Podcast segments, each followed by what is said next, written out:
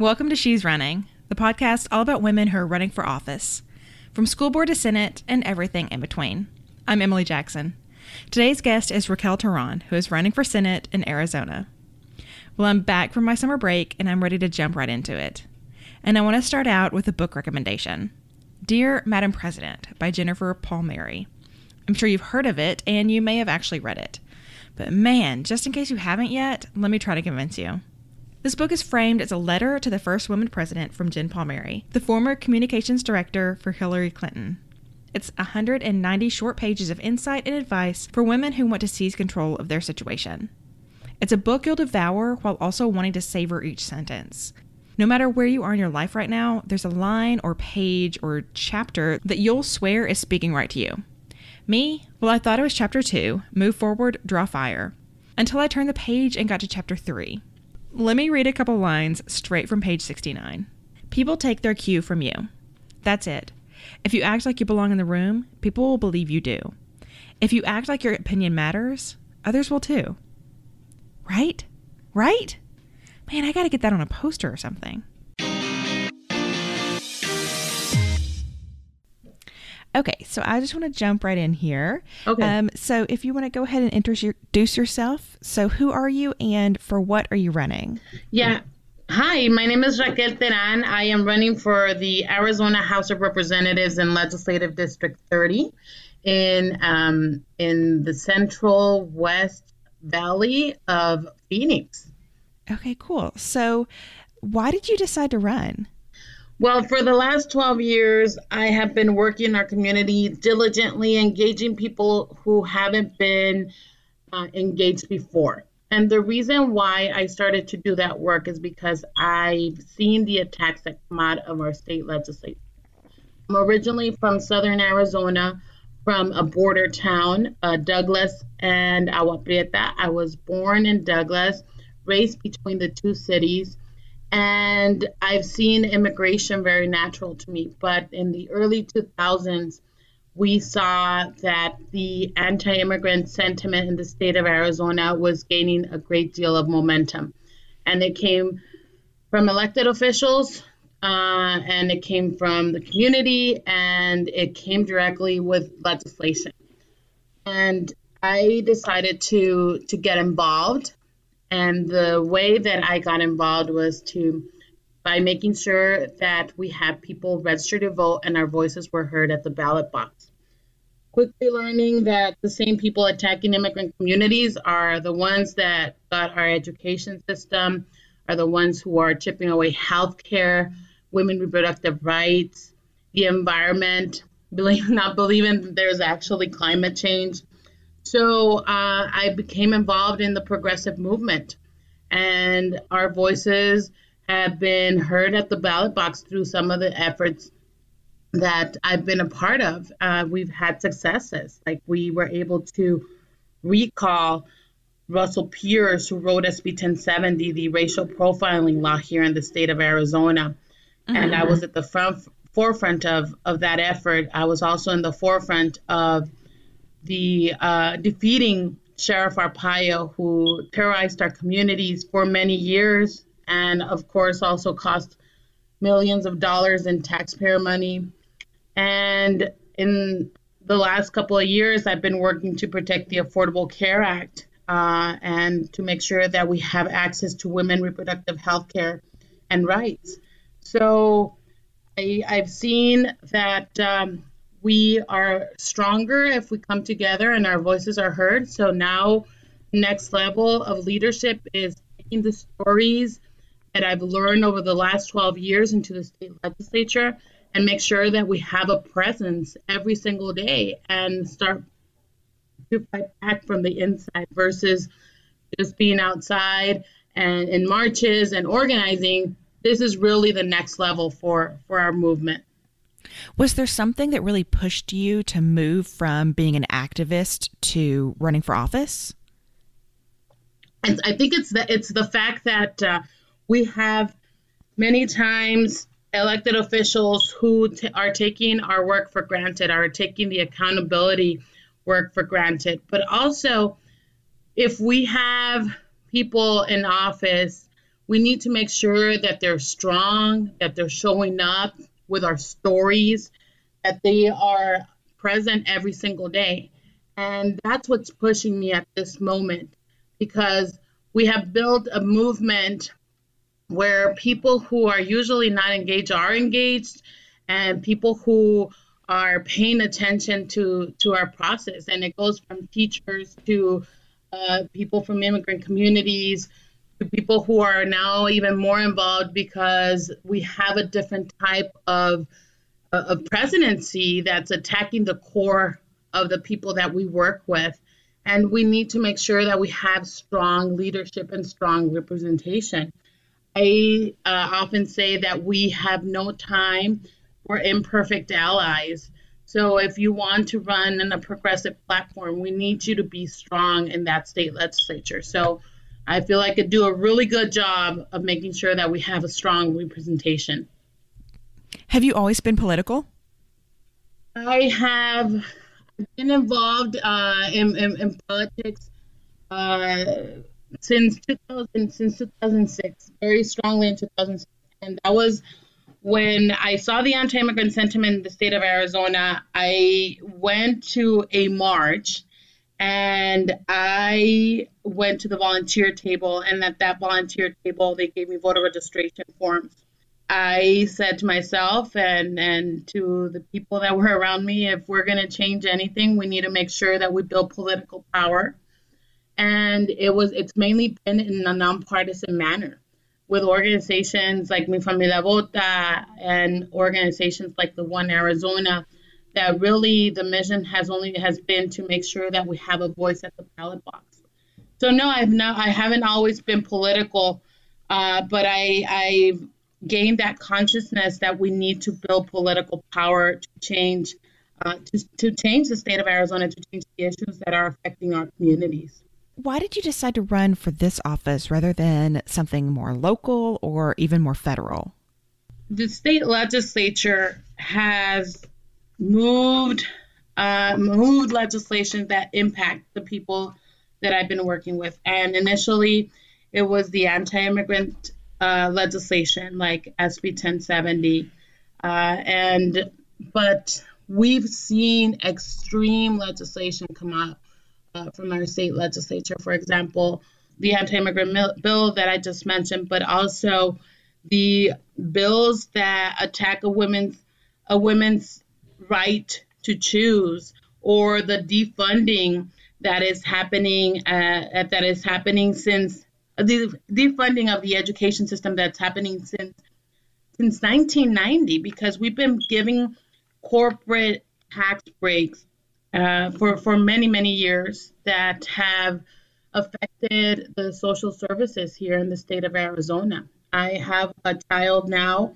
Uh, he is two years old, and we are going to send him to school in a couple of years, like a like a normal kid. And it's hard to make the decision of what school he is going to go because the state of Arizona has really not invested in our schools. And part of that is because of the, the misplaced priorities of our state legislature in giving big corporations uh, tax breaks versus uh, investing in, in our schools. So it, it goes from the legislation that we've seen affect our community from separating families to our health care uh, that's chipped away and women reproductive rights as well and to the core of the of our issue of education that we can't hard to change the state of Arizona if we're not giving high quality education to all the children.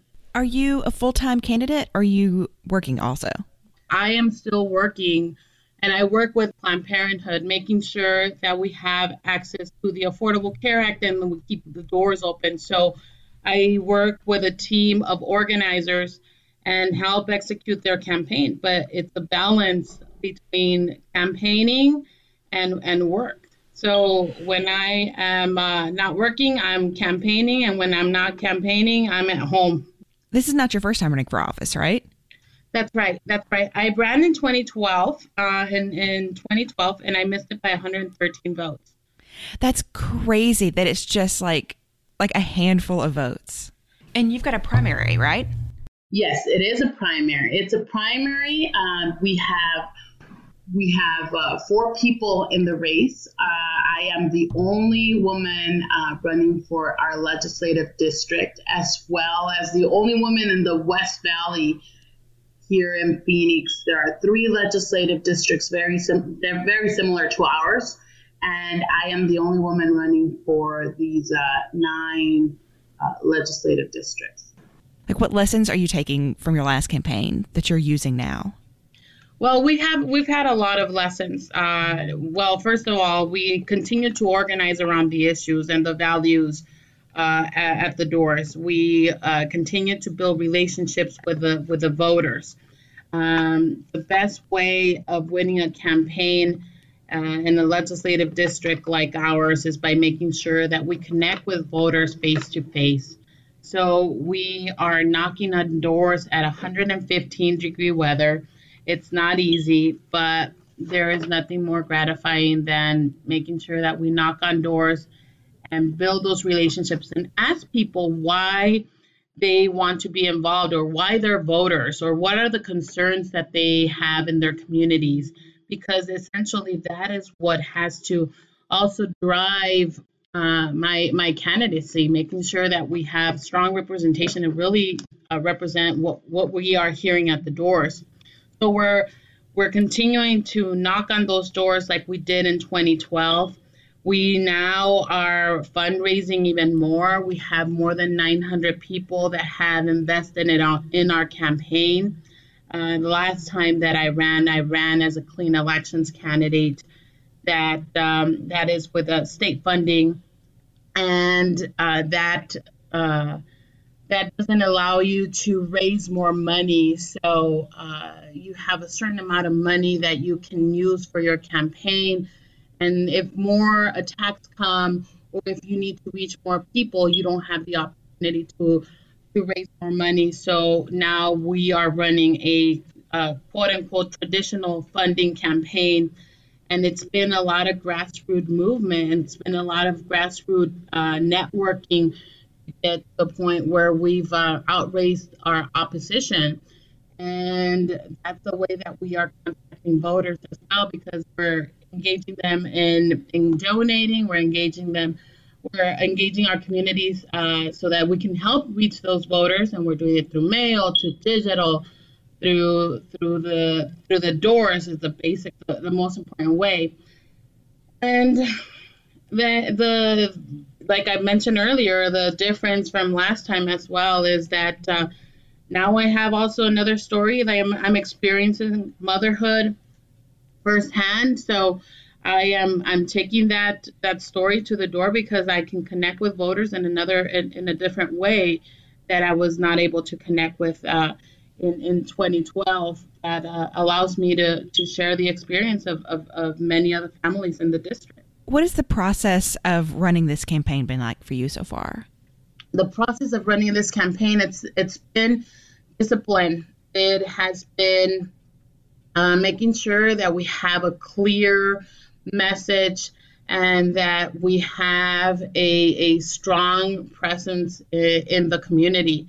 That's that's the way that I think that every campaign needs to be run is making sure that we are not just this could, we're not disconnected from the, from the voters that we are from the get-go making sure that they know that we are a campaign of grassroots a, a grassroots base that it's not just a candidate that this is a campaign of community that this is a campaign of a follow-up of the work that has been done for many years uh, of, of holding our elected officials accountable and bringing our communities together to be engaged.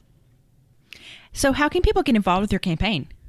So, we have our website, raquelteran.com, uh, www.raquelteran.com, and people can connect there. We are we're active on social media on Facebook, and it's also uh, it's Raquel for House AZ And people can connect through us through, through those methods. Uh, let us know that they want to volunteer. We want to make sure that we are plugging people in. Of course, we're asking for donations if it's 5, 10, 15, 20 dollars, whatever you can give to invest that we finish strong in this campaign, that we send a message uh, to the state of Arizona that we can have strong representation. Uh, it will be greatly appreciated. We are uh, not giving up and we're going to give it our all our strength in the next 30 or so days. We're only uh, we are only 30 days away from election day, and ballots are going to hit the doors in in less than 10 days. So here in Arizona, we vote by mail in large numbers. So we are going to be talking to voters, making sure that they fill out their ballots as soon as they get to their homes and we're able to reach more of the voters that usually don't vote because we are going after the people that vote, but also the people who have not been engaged and have, who have not been inspired by a candidate. All right, I got one last question for you. What is one piece of advice that you have for women who might be thinking about running for office? I am going to say just say yes we have to start by saying yes. If somebody asks you uh, to run for office, say yes. Be fearless. Don't shy away. Even if you don't know if you're going to run for office, just start saying yes. People will be taken off by that, and you need to start to put your name out there. It might not be that next election. It might be the following election. It might be the third, the third election from then but just start saying yes. I love that advice. Well, thanks so much for chatting with me today. Thank you so much for including us in your podcast. And we appreciate you amplifying our message. And we look forward to continuing the discussion.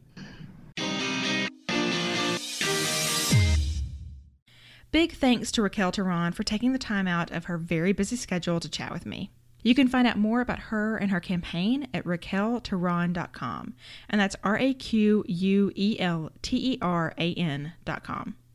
She's also on Facebook at Raquel Teran for Arizona House, and you can find her on Twitter at, at Raquel.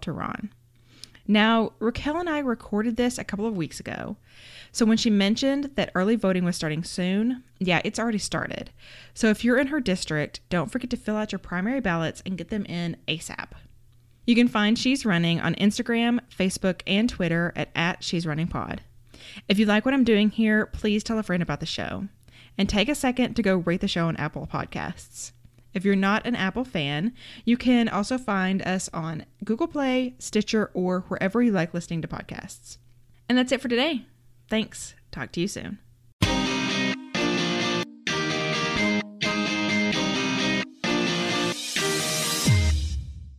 Let me read a couple of lines straight from ch- page. Oh, God.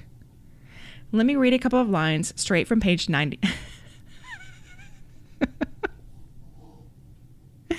what page was it?